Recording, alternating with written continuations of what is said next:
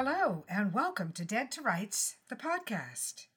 I want to thank our listeners from all over the world for joining us on the pod. At Dead to Rights, we've got one single mission to bring our listeners a wide array of insights into the book industry from the points of view of authors, book designers, booksellers, publishers, in short, anyone connected with the industry. If you're a reader, this is where you'll meet your favorite authors or discover new talent. If you're a writer, stay with us for excellent tips on writing and on working within our industry. Through April, we brought you interviews with such established talents as John Rakestraw, Janet Kello, John Strother, Melody Campbell, and today we're pleased and proud to touch base with organized crime expert and freelance journalist Stephen G. Metelsky. Coming up in May, we'll reach out to authors Jung Kirk, Judy Penn Sherlock, Russell Parkway, and the ever popular Cyrus Webb. We'll talk about their works, their experiences in the industry, their tips for newbie writers, and so much more. One of the topics I'm most interested in is what motivates us to write. From where does this passion present itself in our lives? I can recall our grade six teacher, Mrs. Milbrandt, who told us there are four primary reasons one will write to inform, to educate, which is not quite the same as simply informing, to persuade, or to entertain. As a writer of fiction, my primary goal will always be to entertain, but I have to contend here and now that there is a fifth motivation that we are all aware of peripherally as writers, but that does not receive enough attention pure artistic expression as delivered in the written word. By this I am referring to the essential beauty of words, their power, their intrinsic value, their ability, when well chosen, to stand on their own as art. Yesterday I finished reading A Higher Loyalty by James Comey. It was certainly a well written and a deserving read. I'll confess I bought the book, but I ended up listening to most of it via Audible, which I highly recommend.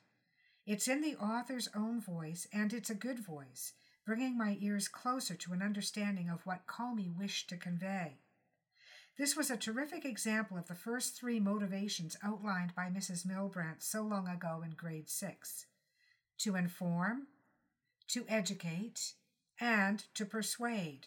Comey set out to tell the public what he could of the unclassified findings of his work as head of the FBI in these troubling times, leading up to his abrupt firing in May of 2017. So he wished to inform.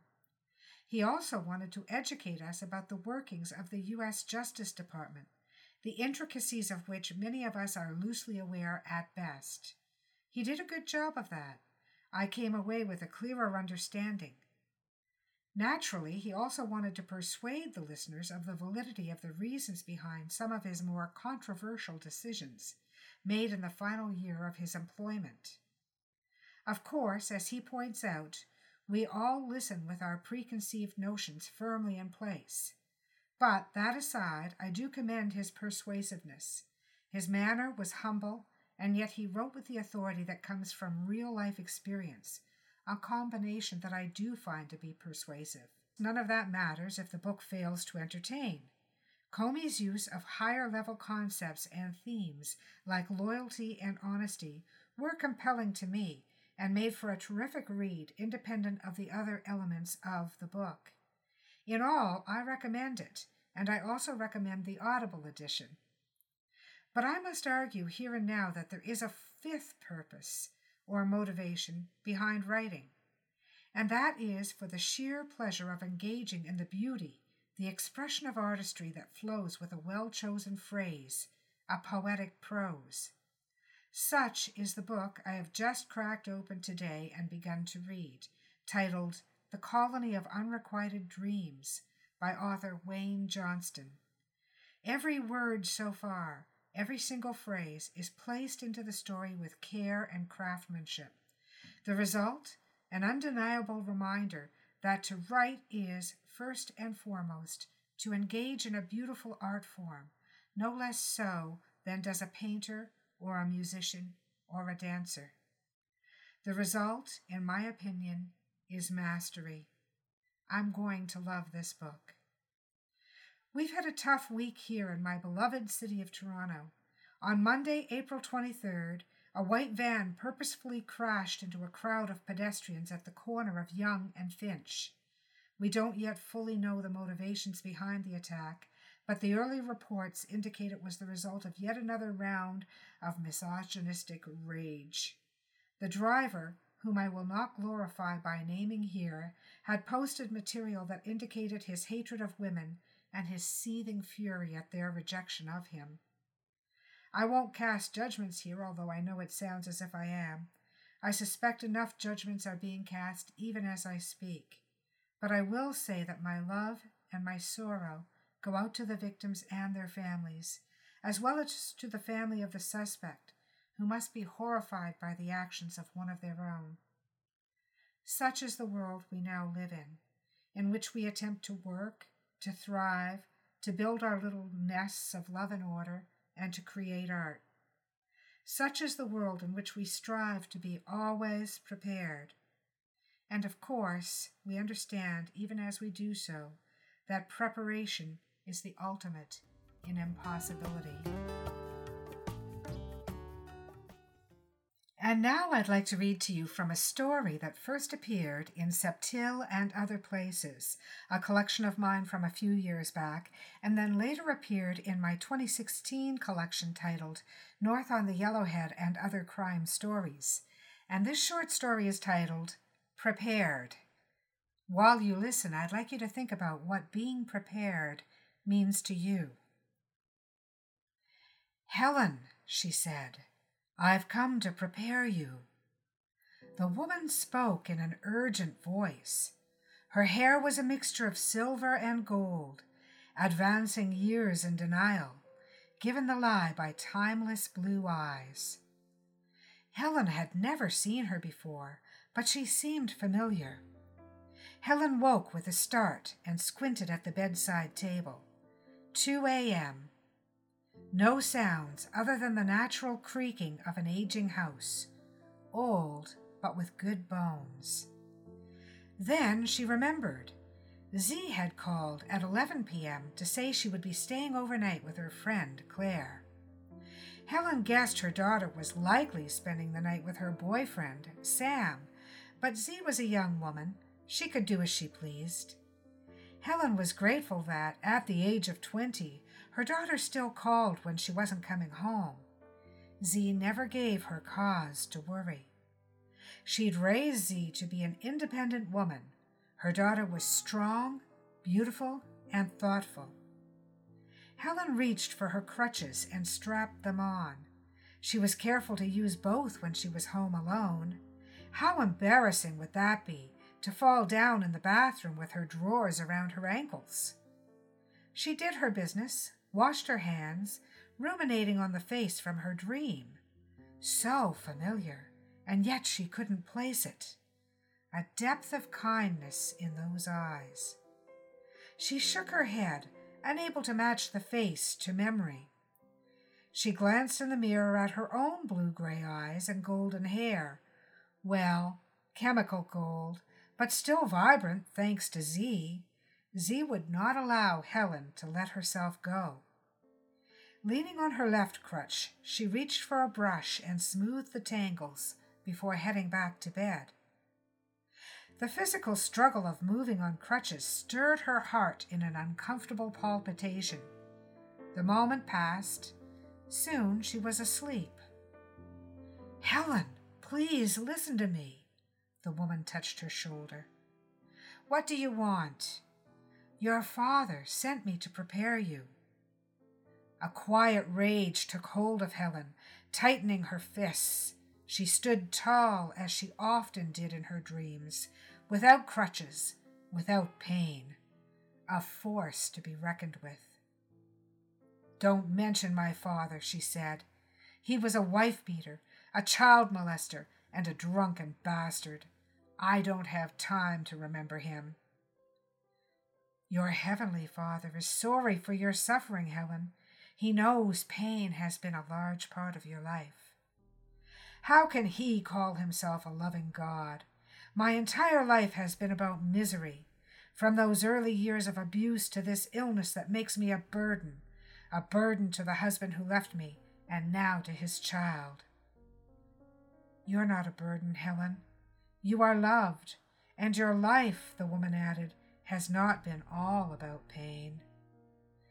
That's true, Helen nodded, her anger subsiding. I have Z. I am thankful for that. Helen, the woman said, I need to prepare you.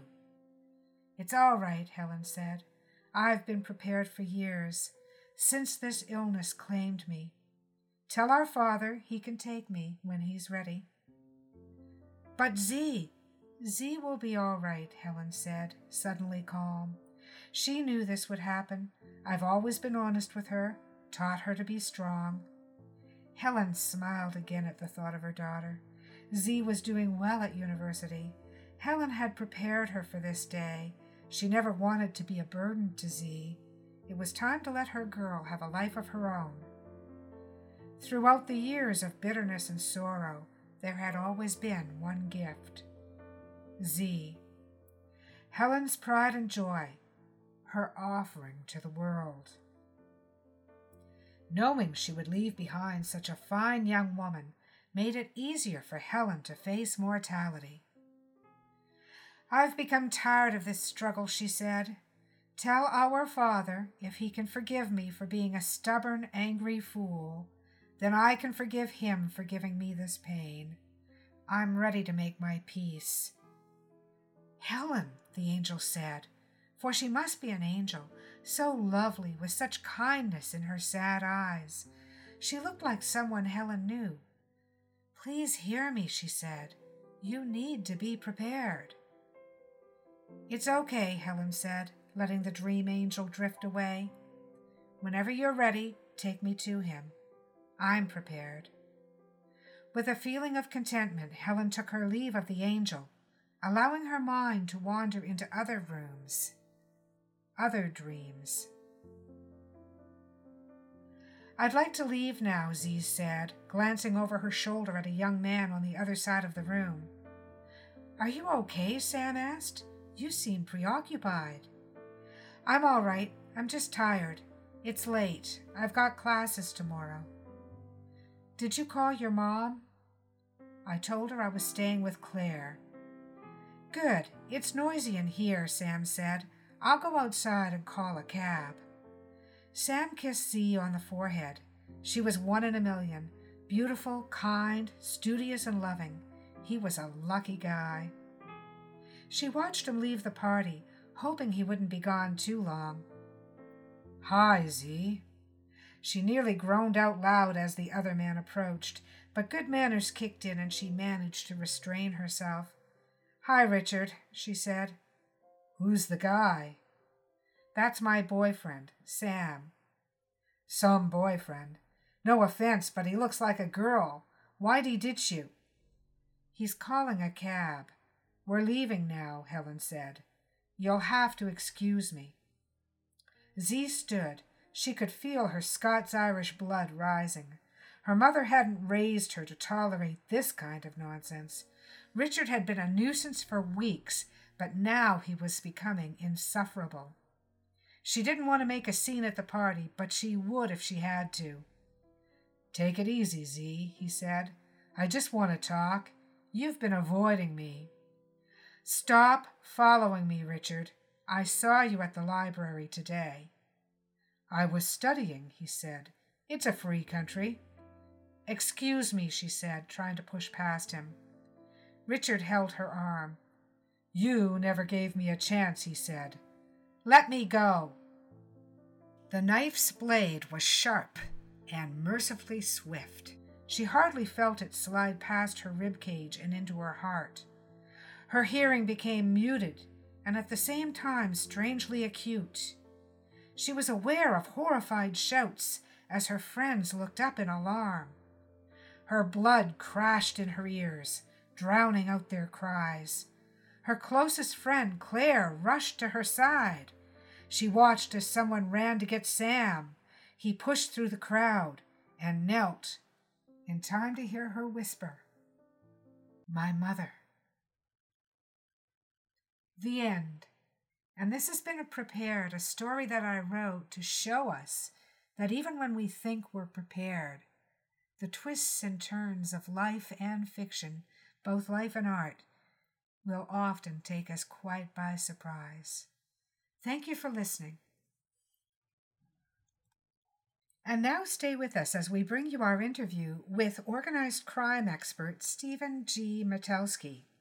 Stephen is not only an organized crime expert, he's also a freelance writer, a professor, a criminologist, a keynote speaker, and a former intelligence officer. Stephen publishes a variety of crime stories and research articles on his site, underworldstories.com. So stay with us. We're going to get Stephen on the line right now. Let it rot.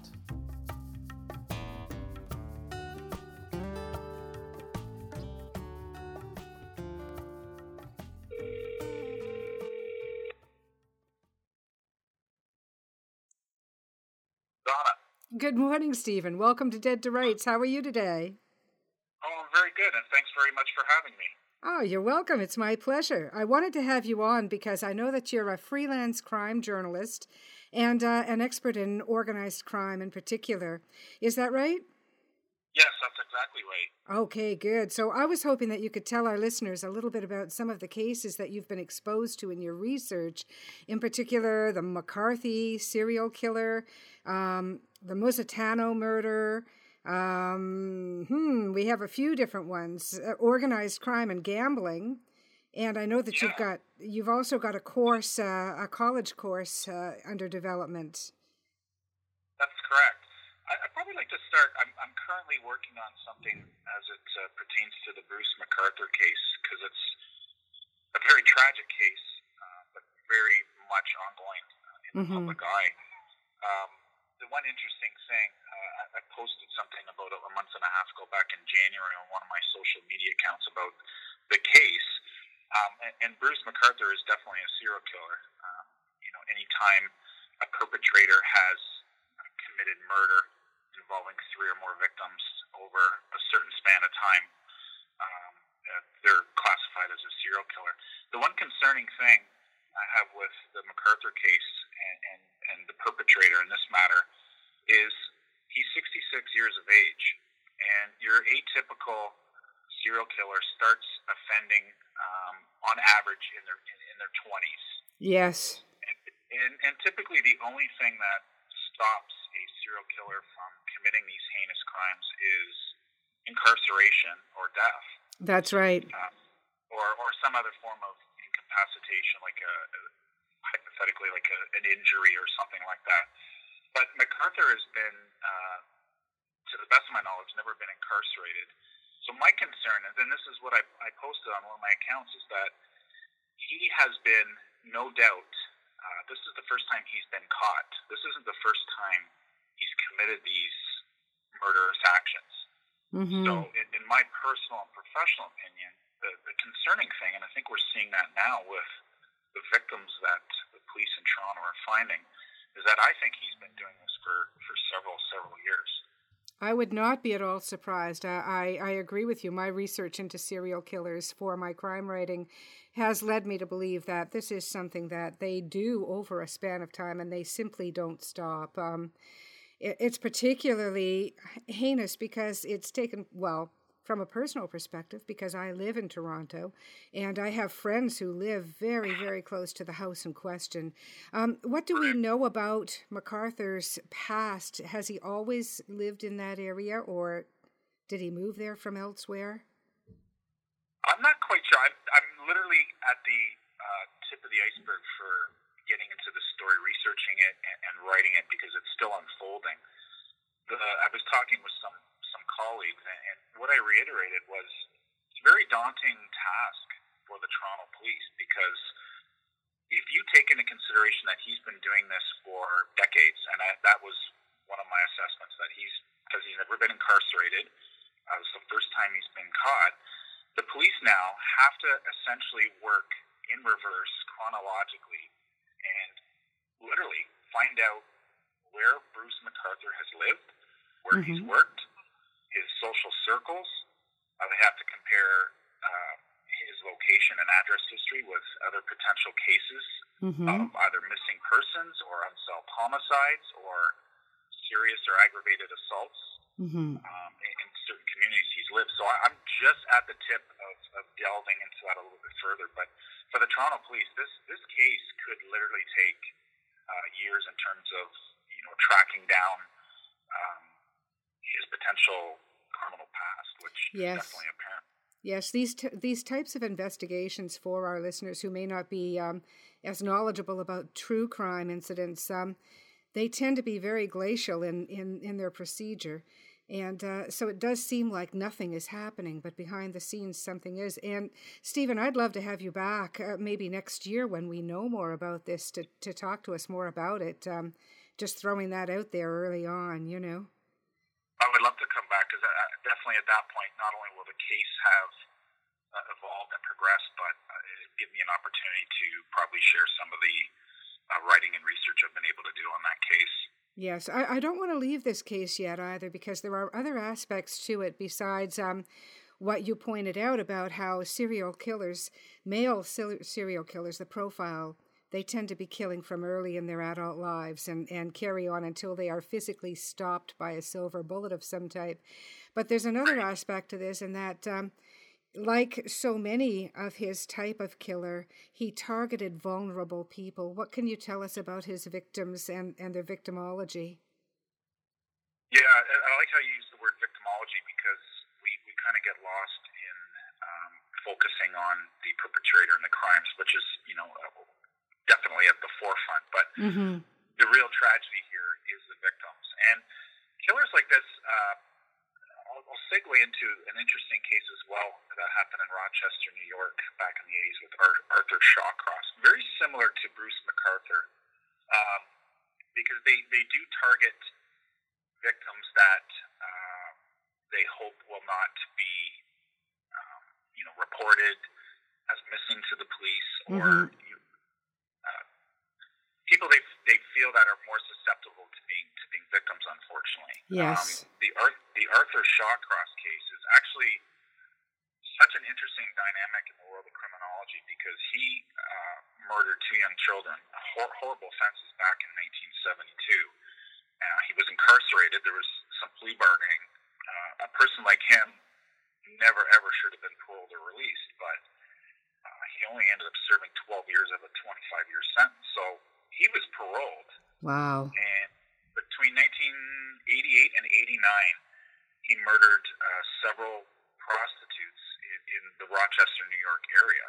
Hmm. So he definitely was a serial killer, but very similar. He was targeting uh, victims who obviously were, were working in that in that line of work. Who, unfortunately, um, there's not a lot of connectivity with with family, and so with a lot of these killers, they they try to target people that hopefully won't bring the attention to, you know to authorities. To, That's to right. Won't be reported missing with any kind of alacrity yeah. and um, that sort of thing. Yeah. Yeah, may be estranged from their families, may may not have that kind of network.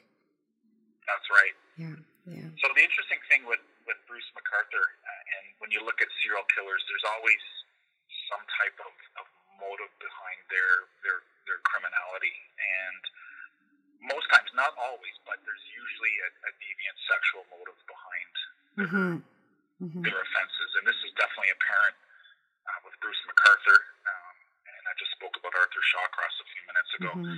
Definitely the same thing in that case. So when you start comparing a lot of the um, the modus operandi with these killers, you you really start to find a lot of commonalities with with not only uh, their signature in terms of who they're targeting and how they're how they're committing their criminal offenses. Yes, yes. Now, what year did you say that Shawcross was paroled? And the, I have a reason for asking. Sorry.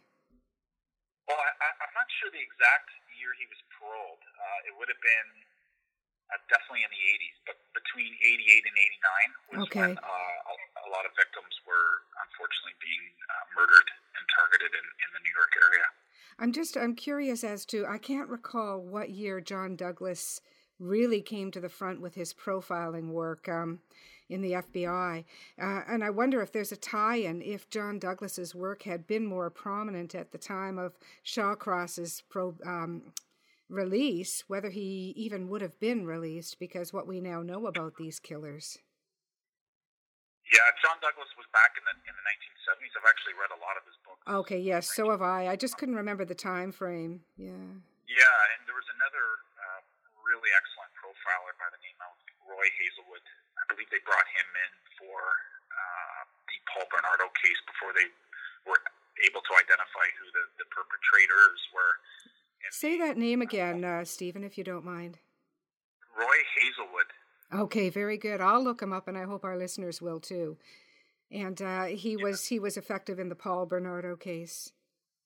Yeah, I'm just this off the top of my head. I'm, I'm from memory. I'm 99% sure they brought Roy in to do a, a criminal behavioral pr- profile of the perpetrators in those heinous crimes out in the Niagara area in Burlington. Uh, right, Homolka and Bernardo. Yeah.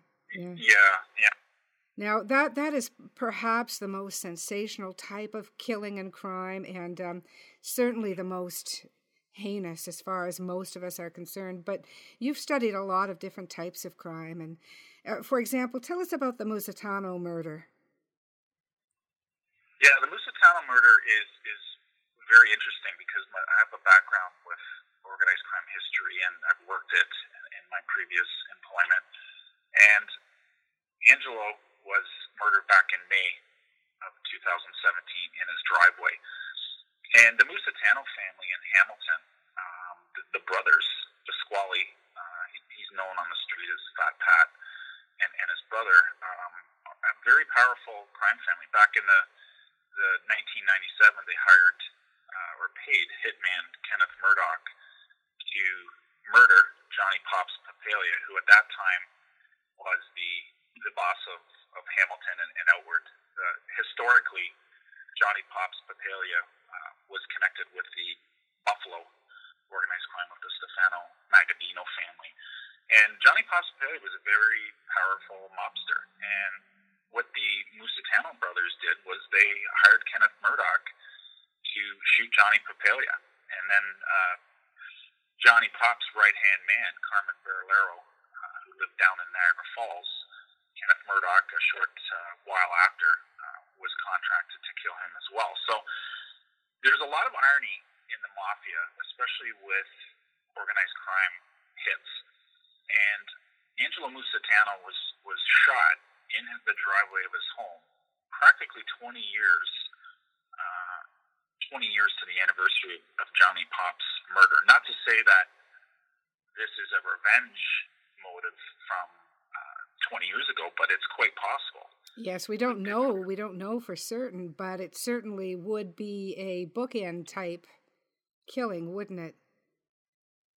Absolutely. And mm-hmm. the motives are endless because when you look at the evolution of organized crime, uh, we'll go back a few decades. You had traditional organized crime as Italian based and you have outlaw motorcycle gangs, you have Asian organized crime, Eastern European organized crime, and years and years ago, these groups typically uh, didn't amalgamate and work in partnership with other organized criminal groups.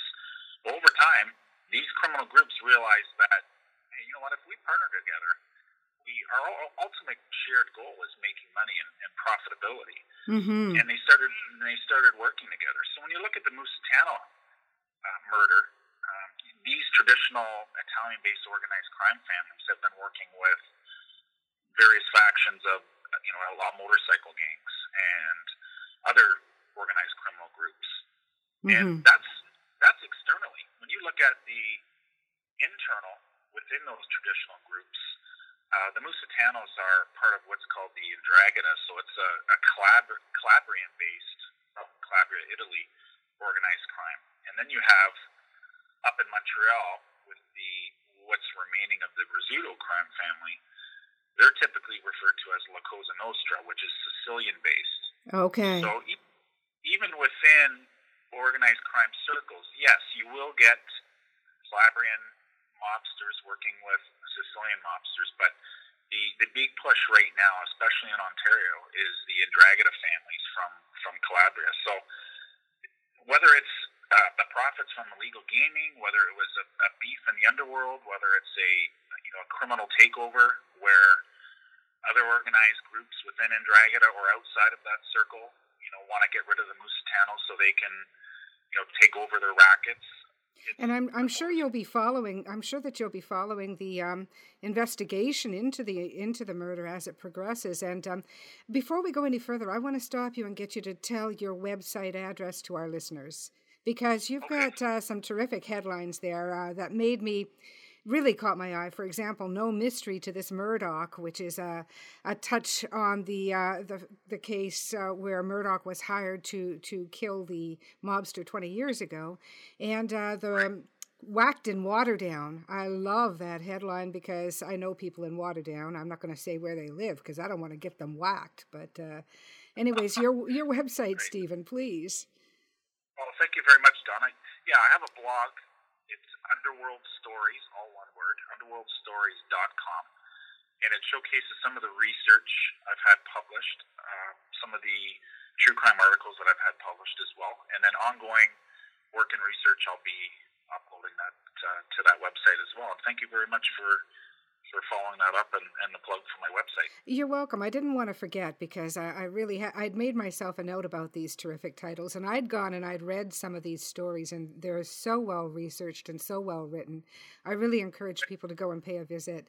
But uh, not to not to keep you on this little plug. I know you want to get on to telling us about the gambling and organized crime research that you've done, and um, you raised a question whether these actually are victimless crimes.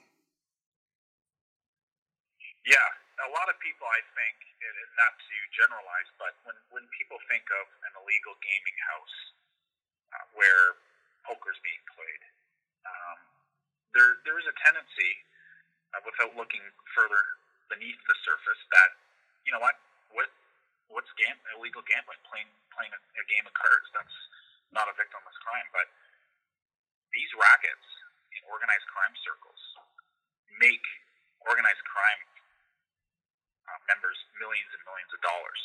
Yes. When you look at, I'll, I'll take just an example of one gaming house, typically uh, run by different factions of organized crime, but in my, in my research, I, I dealt specifically with traditional organized crime, Italian based, and how they use uh, their relationship with a lot of motorcycle gangs.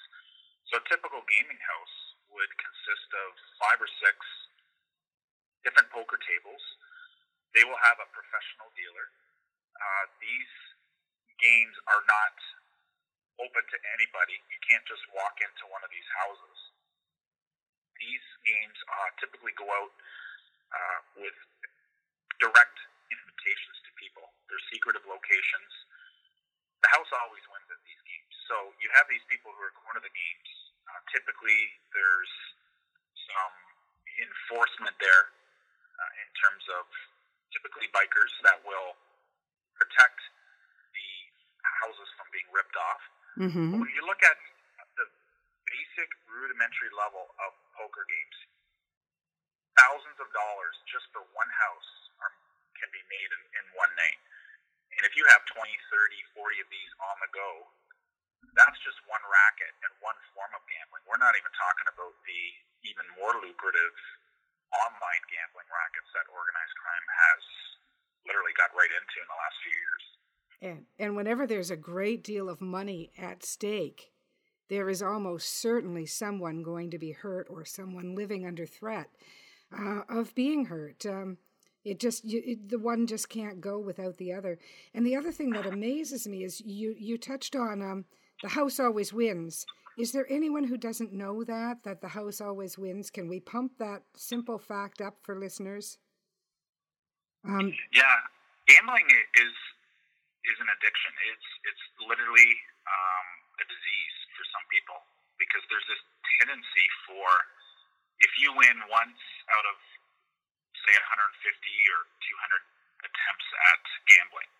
It's that faint hope that if I keep gambling, I keep gambling, I'm going to win again. Mm-hmm. And that's how mm-hmm. people really start losing a lot of money. But the offshoots of criminality at these games, uh, and, and where the violence comes in, is these people are gambling typically with money borrowed mm-hmm. from organized criminals. And this money that's uh, borrowed or lent out to them comes with a high, high rate of interest that yes. typically most people cannot pay back. So what they don't realize is in a week's time when they're supposed to pay the, the VIG or vigorish or the interest, uh, they can't even pay the principal. Uh, that's where uh, the enforcement comes in and people get seriously hurt or mm-hmm. people have been murdered. With all of these organized crimes, we really do need to scratch the surface. I mean, gambling is one of them, certainly, where because there's an addictive element, people really must gamble when they're addicted. They really must, and therefore they must they must borrow these large amounts of money at high rates of interest. And so behind the scenes, the, the you know, and I'm thinking also about pornography. I know that you haven't uh, written extensively about pornography, but it's another similar thing that people love to think of it as a victimless crime. But when you consider young adults and in many cases children being forced to perform for this industry, that's not victimless. Absolutely. And that's, you know, something perhaps we can talk about in our, in our next interview is yes. the whole issue of yes. trafficking. That, that is a whole separate issue that I'm very uh, not only concerned but passionate about getting that the word out and educating people about really what is going on in our society today. And mm-hmm, that's uh, mm-hmm. huge and I raise it too because it segues to something else that I've been very interested in lately. We're going to be we're going to be airing down the road, but I want to let our listeners know that we're speaking on February 17th, which is a lovely Saturday morning in Toronto. We've uh, just seen the intense rise of the Me Too movement throughout the certainly the Western world. I think probably the entire world. And at your website, Stephen, you've got a dark little story that I found in there, nestled amongst the mob stories, um, about the murder of Shannon Cruz and her family in Grimsby, Ontario. It seemed like a detour from your usual stories, and so I'm wondering what, what prompted you to fasten on to this story and delve into the research of it. Yeah, thanks, Donna. I'm originally from Toronto and Mississauga, but for the last 20 plus years I've been living out in the Niagara region. And I was living out here at that time when, when that very tragic uh, set of circumstances occurred in Grimsby. So it really struck a personal uh, chord with me. The second thing, um, and these aren't in any particular order, but the anytime there's uh, a domestic situation that escalates to this point, um, that, where there's several victims, and, and the one real tragedy, uh, not to, is the, the the murder of this, this the six year old Shannon's daughter. Um, yes. So really hit close to home for me. And the one thing I really, when we talked about victimology, it's we we tend, and when I say we, the media, uh, writers, sometimes we, we tend to get so ensconced in the the whole notion of the actual crime and the perpetrators, but it was kind of a way for me to, you know, not to forget the, the victims of this horrible set of circumstances as well. Mm-hmm. Mm-hmm. Now, the the Me Too movement at its core is a is a movement about uh, sexual power, but but it, I think most women, at least, understand that it's really about female power beyond just sexual situations. And um, it involves domestic situations like the Shannon Cruz case and the murder of her and her entire family, including her six year old daughter, which was really, it was a power move. And um, power seems to corrupt, doesn't it? Yeah, it does. And domestic, domestic violence and domestic abuse is something that needs to be reported. Yes. Very similar. Yes. You know, the, the underlying sentiment behind the Me Too movement. It's it has to be reported. It has Yeah. to be documented. Yeah. Now, people like yourself who do the hard work of actually researching and writing about these terrible cases, I know what a toll it can take just from research I've done for my crime fiction, never mind uh, true crime reporting and, and uh, bringing this to the, the people's attention. Um, one of the things that we've just lived through this week is the terrible shooting and the deaths of 17 people in the Florida high school. Um, uh, uh, tell us what you're learning about that so far, and I know that you're going to be researching that, and we'll talk about that in the future as well.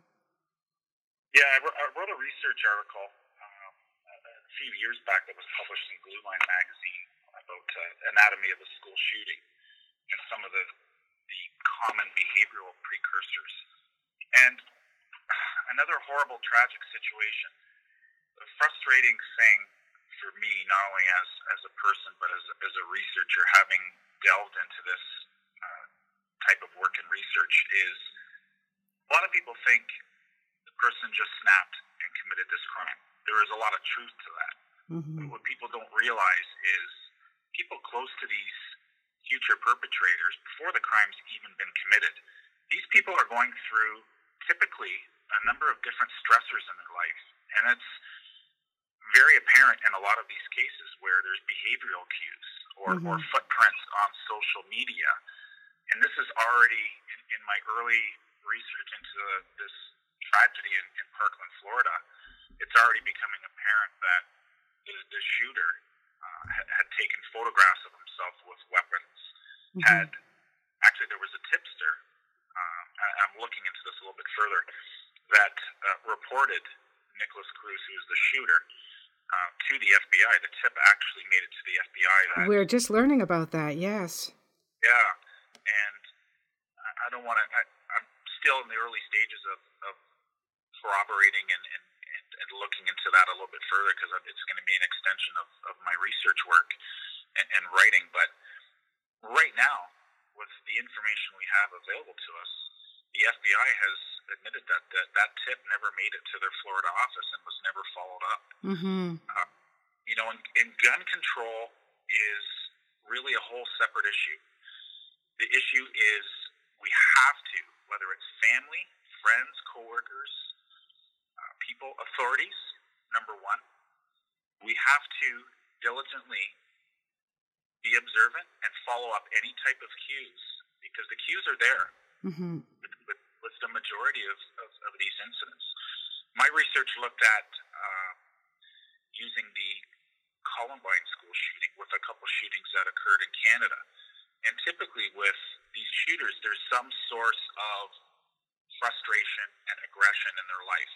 Yes. Um, I, re- I referred to the frustration ag- aggression hy- hypothesis, and that they they get so annoyed and frustrated and feel threatened with things in their life. And when you look at the Florida shooter, uh, they had been expelled from that high school, and that is no doubt in my mind was probably one of the the catalysts for this displaced aggression that occurred. Yes. And it, the, the sad thing is, the, the people who have made these killers feel threatened and feel frustrated, the eventual victims, incredibly tragically, had nothing to do with the original source of their Yes. frustration. Yes. And that's where this violent, violent homicidal aggression is being displaced, like we, we saw at the Florida school. Um, something really, we really, really, and I know it was in the United States, but you know, we're Canada. It, incidents like this have happened up here. Mm-hmm. We need to talk. We need to lower the borders and seriously have, um, at the political level, a lot of different talks. We have to figure out solutions to this as opposed to Open dialogue. Open dialogue is the key to almost any of these things. Um, we'll never eradicate crime, but I know from personal experience that when a crime is perpetrated against, let's say, someone like myself, the desire is there not to discuss it because it furthers the bad feelings associated with the crime. Neither the victims nor the witnesses really want to talk about it no one really wants to uncover the, the scab and um, get down to the meaty sores of these things. And yet, that's the only way we're going to address them. The bullying, the violent video games that you write about, um, those are part of it, certainly. Uh, gun registry is certainly part of it. I, I mean, it all all warrants discussion. And so uh, my hat's off to people like you who are working so hard to uncover whatever you can find about it. Oh, thanks. Yeah, that, you bring up a really good point about violent media. Not everybody that plays violent video games or watches violent is going to do that. No. Uh, commit a heinous act. But in the research I've done, when you take a look at all these perpetrators, uh, there's a huge another huge factor is the contagion effect, the copycat effect mm-hmm. in, a, in a lot of shootings. But when you incessantly are playing video games, violent video games over and over and watching violent movies, these youth really become desensitized to real world violence. That is the word. And, that's the word that we use. Desensitized. Yeah. They become uh, unempathetic Absolutely. No, no empathy for anybody, and they feel that violence is a normative way to deal with their issues in the world. Yes. Because it becomes so desensitized to violence. Mm-hmm. And it's it, it's extremely tragic. But in a lot of these cases, there are those cues there ahead of time that we have to be more diligent about recognizing and intervening. We have to be proactive. That's right. The unfortunate thing today with what's going on. I believe it's the eighth school shooting in 2018 in the United States mm-hmm. where lives have been lost. This reactive, after the fact, knee jerk response is is not getting us anywhere. No. We have to be proactive prevention. Yeah. Uh, needs to be implemented sooner than later. It's just it's becoming too commonplace in the world. Yeah. And again, we were talking about this, and I'm going to reveal how old I am here, but in the 60s, when I was uh, in grade school, when I was very young, people talked about the normalization uh, of things, uh, sensationalizing news media, for example, and things like that. And you and I know how innocent things were back then, really, but people were concerned about sensationalizing and I am not pro sensationalizing, don't get me wrong, but I am pro open dialogue, whatever that takes and whatever form it takes. Um, you know, if somebody committed a crime A, B, C, let's discuss A, B, and C. Let's not cover one aspect of that up. Let's get right. down to the core of it, what caused it, what we can do to prevent it. Absolutely. Mm-hmm. The, my, the whole point of my research is gun control is a huge issue. And that's why I say gun, gun control is a whole separate issue because even before that perpetrator has that AR-15 in their in their hands with murderous intentions typically on their mind, when you look backwards, there there are those behavioral precursors that are present. That person is going through a number of different stressors in their life mm-hmm. that become apparent with a lot of the people close to them.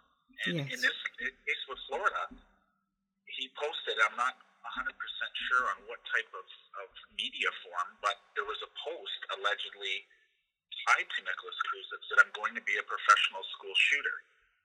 And these are some of the media footprints, the uh, paper trail that these people are leaving before the offense is even committed. Yeah.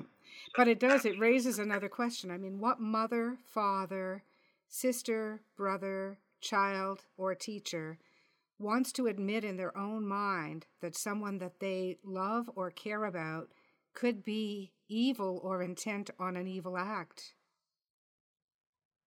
I mean, it's we. Not an, yeah, you bring up a good point, Donna. It's not an easy thing to uh, sometimes notice or, or recognize or to even do.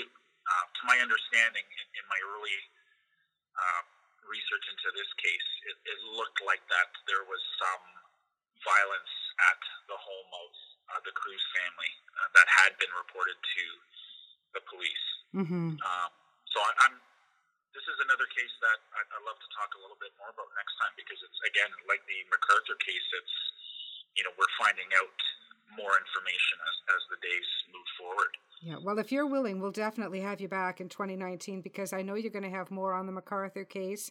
and more on on this particular shooting too in the school. Um, I know that your research will take you down there, and I thank you for all your research too. Um, I, I am a longtime reader of true crime, and again, I am totally against sensationalizing or glorifying these criminals, but I want to know what makes them happen because I want to see them prevented.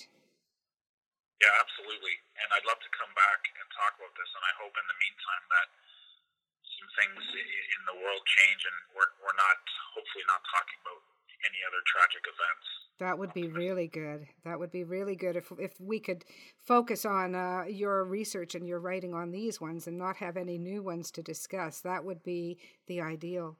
Um, I have to move us to a lighter note because I, I've promised our listeners now I want to take you into true crime freelance journalism in particular. What can you tell any listeners who might be interested in, in pursuing that avenue of work? That's a great question. You have to be, if it's something you're passionate about, uh, I'm passionate about writing about true crime and researching it. I love getting to the root of an issue and exploring and talking to some of the experts in the field. It's all about bolstering your uh, your platform, what you're writing about, and the more the more sources you can get uh, speaking to people, the more time you spend, uh, the more credible, obviously, your work is going to be and it's about it's about partnerships too with uh, liaising with with other crime writers as well. Um, mm-hmm. really, you know, discussing cases. It's all about we don't do this for the money. I don't anyway personally. No. It's so passionate about about writing and, and getting these stories out. Um, I have a story that's coming out in April in Blue Line magazine about uh, the ISIS effect and tackling a lone wolf, and a lot of the behavioral similarities to uh, some of these school shootings. It's mm-hmm. uh, the behavioral pattern, the precursors are are very very similar. There's a lot of overlap. Uh, mm-hmm. Different type of idea of rad- radicalization, but not to get off topic. For anybody that's interested in in true crime, if it's something you're passionate about writing, um, it's it's definitely an endless genre of, of things to write and research. It sure is. And, and the thing is, most writers in any genre don't really write for the money. I mean, you know, they may they may think they do, but they soon learn otherwise. but uh, anyway, Stephen, I want to thank you. I hope you'll stay on the line for a moment. Um, but I want to thank you for, for joining us on Dead to Rights today. I, I know you've given our listeners an awful lot to chew over uh, on these particular cases. Thank you very much, Donna. I really enjoyed speaking with you today. And one more time, your website for people to go and have a look. Absolutely. It's underworldstories.com. And if you don't mind, uh, I'm on Twitter as well at Stephen with a PH, GM underscore junior. Stephen with a PH underscore junior. Oh, Stephen with a PH, GM underscore junior. Yeah. Okay, I'll yes. It's at, at S-T-E-P-H-E-N GM underscore junior. Excellent. Thank you. Thank you. Are you on Thank Facebook you so as well? Uh, yes, I am actually. Okay. Very good. Very good. And if our listeners want to look me up at Dead to Rights, I'm going to be in contact with Stephen because I have already followed him. I find his work fascinating. Thank you again, Stephen. And uh, for all our listeners, I know you've enjoyed that. Let it rot. I want to thank Stephen G. Metelsky, crime expert and freelance journalist, for joining us today on Dead to Rights, the podcast. You can find Dead to Rights at deadtorights.ca or at our Facebook page. Our Twitter handle is at Dead to Rights Pod. We'd love to hear from you at carrickpublishing.com or at our Carrick Publishing Facebook page. You can find me, Donna Carrick, on Twitter at Donna underscore Carrick or at my website, donnacarrick.com. If you're a published author and would like to join our listeners on the pod, contact me at carrickpublishing at rogers.com and say schedule me for an interview.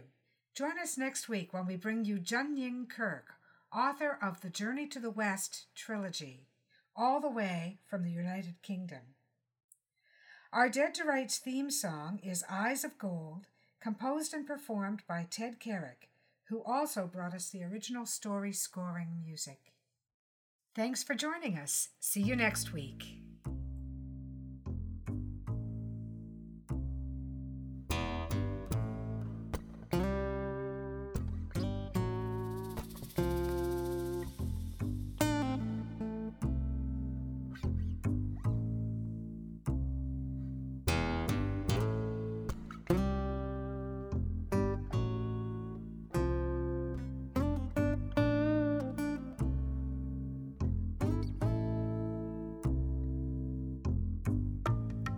Dusty road, a man alone. His vital signs go on hold. And I don't know what you've been told. But the years have turned my eyes gold. I told you what you told me. We'd never be in the same boat for free. Yet it rides.